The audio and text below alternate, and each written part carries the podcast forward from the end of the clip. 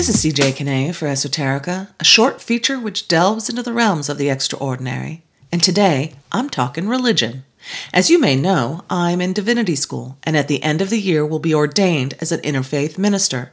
So I'm learning a lot about, well, you guessed it, religion, and all kinds, and not just the major ones. In fact, it's the lesser known ones that interest me the most, like Gnosticism, which contends that the world is created by a demigod known as the Demiurge.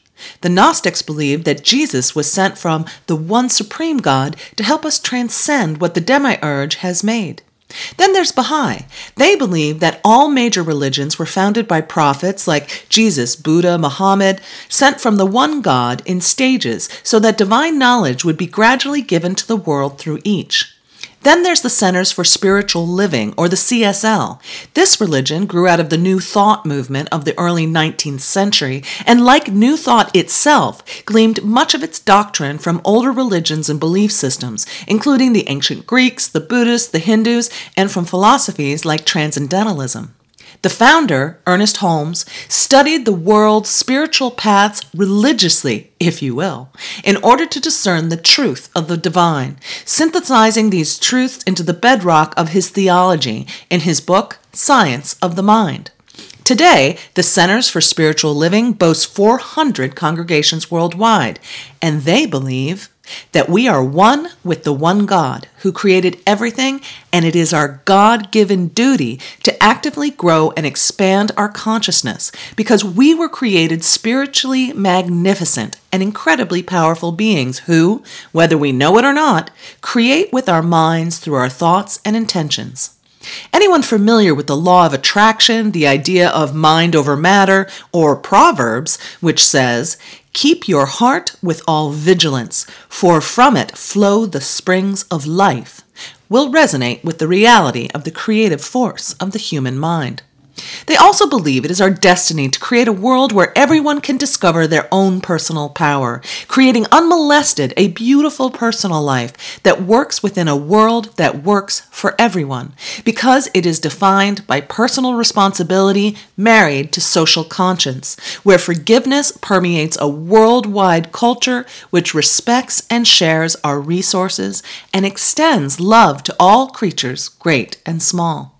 Now that's a spirituality I can get behind. So I checked them out, attending a Sunday service. It was simple and humble and followed the time honored churchy script song at the start, song at the end, and in between, like an Oreo, the best part where prayers and doctrine, and in this case, testifying takes place. It was in the form of a woman who had lost her hearing over Christmas when she caught the flu.